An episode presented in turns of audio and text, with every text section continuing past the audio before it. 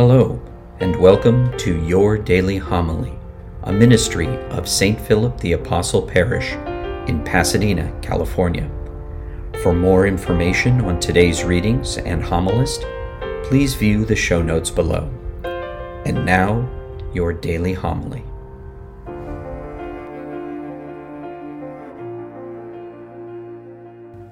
The Lord be with you. and with your spirit. Reading from the Holy Gospel according to Luke.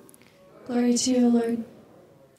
Jesus was teaching in a synagogue on the Sabbath day, and a woman that was there who for 18 years she had been crippled by a spirit. She was bent over and completely incapable of standing erect. And when Jesus saw her, he called to her and said, Woman, you are set free of your infirmity. He lays his hands upon her, and she at once stood up straight and glorified God. But the leader of the synagogue, indignant that Jesus had cured on the Sabbath, said to the crowd in reply, There are six days when work should be done. Come on those days to be cured, and not on the Sabbath day. The Lord said to him in reply, You bunch of hypocrites, does not each one of you on the Sabbath untie his ox or his ass from the manger and lead it out for watering?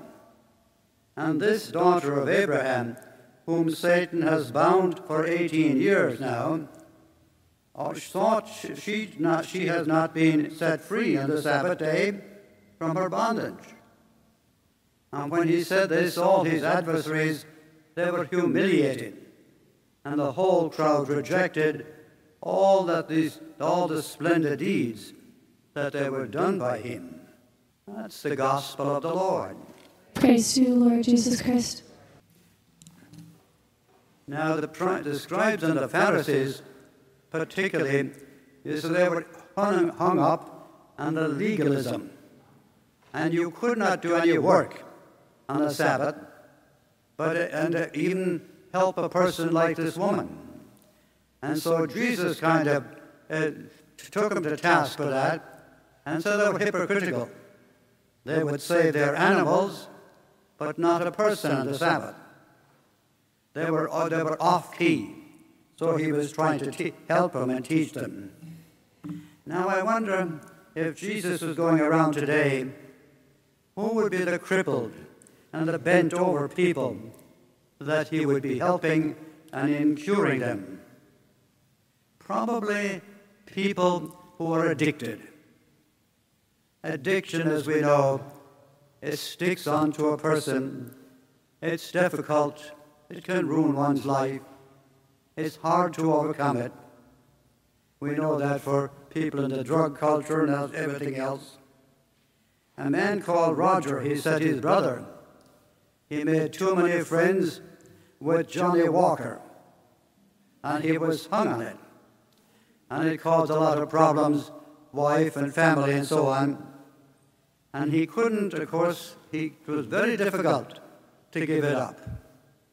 But then he made friends with the AA, and that was his, that was a great relief for him, because through their counsel and their friendship, he was able to overcome his habit.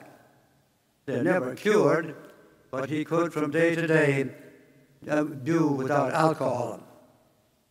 And so uh, today, you see, we, we, Jesus would say to us, I have come to the all peoples, people with any addiction, with people of different diseases, and so forth.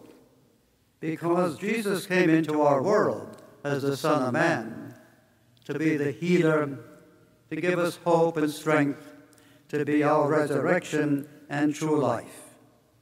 And to see his splendid deeds keep going on. There are still people being cured and helped in the church and even in society now that we have know more about some of these diseases and the great, great strides have been made uh, to help people. But I'm almost very sympathetic to people who are struggling with addictions because the fight it needs an awful lot of courage. And it's a, it's a very deceptive type of thing. It can take on, hang on and hard to heal. But now that we there are, there, as I said, there are out, um, uh, out uh, there are helps to us for people with that like that. Uh, because so many of those things can affect not just the person, but the family and, and uh, spouses and so forth.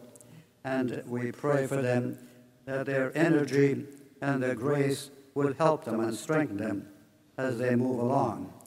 And of course, then sickness, you know, all ages now seem to get some form of cancer. Old people, and uh, they struggle with that. But again, our healing sacraments, the strength of grace that they're given, I'm amazed at so many of them. They're so they have so much courage in carrying their cross at the end of their lives and their faith in Jesus to help them. So today we would pray for all those people at this Mass. Thank you for joining us at your daily homily. For information on St. Philip the Apostle Parish or to support this ministry, please click on the links provided. Until our next time together, be safe and God bless.